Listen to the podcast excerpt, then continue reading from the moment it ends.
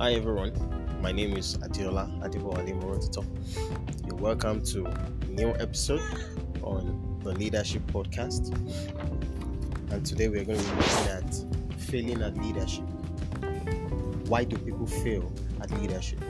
We're going to consider three factors why they fail at leadership. One, they lose sight of their roles. As a leader, your role is to influence, is to empower and impact. And you shouldn't forget, leadership is beyond just that title that you have. You have the lead role. And when you have the lead role, you know that people are looking up to you. Your team members are looking towards you for direction.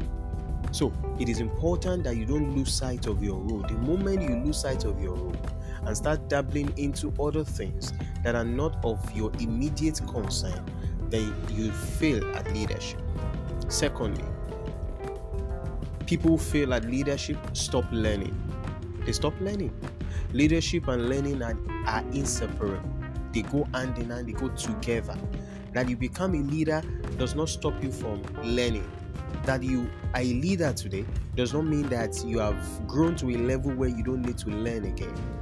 Leadership involves growth, and to grow, you need to keep learning. You can't afford to stop. The moment you stop, then you're going to fail. Because every day you learn new thing or new things. And lastly, ineffective communication. As a leader, it is important that you communicate effectively with your team members.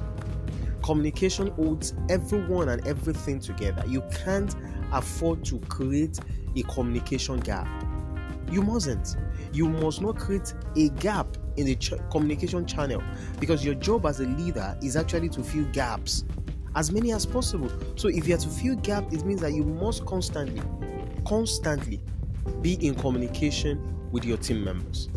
And when we talk about communication, we're talking about communication in terms of timely communication, constant communication, and effective communication.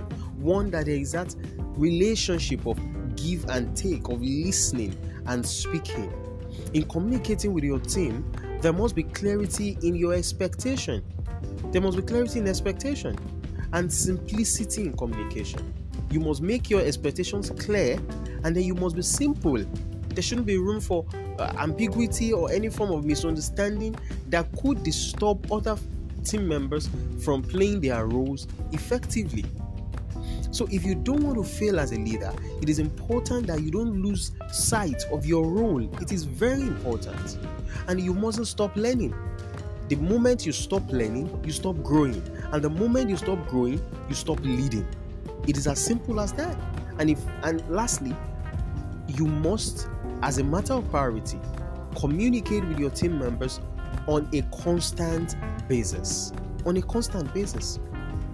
You must always communicate with them. It is important. You must let them know what is going on.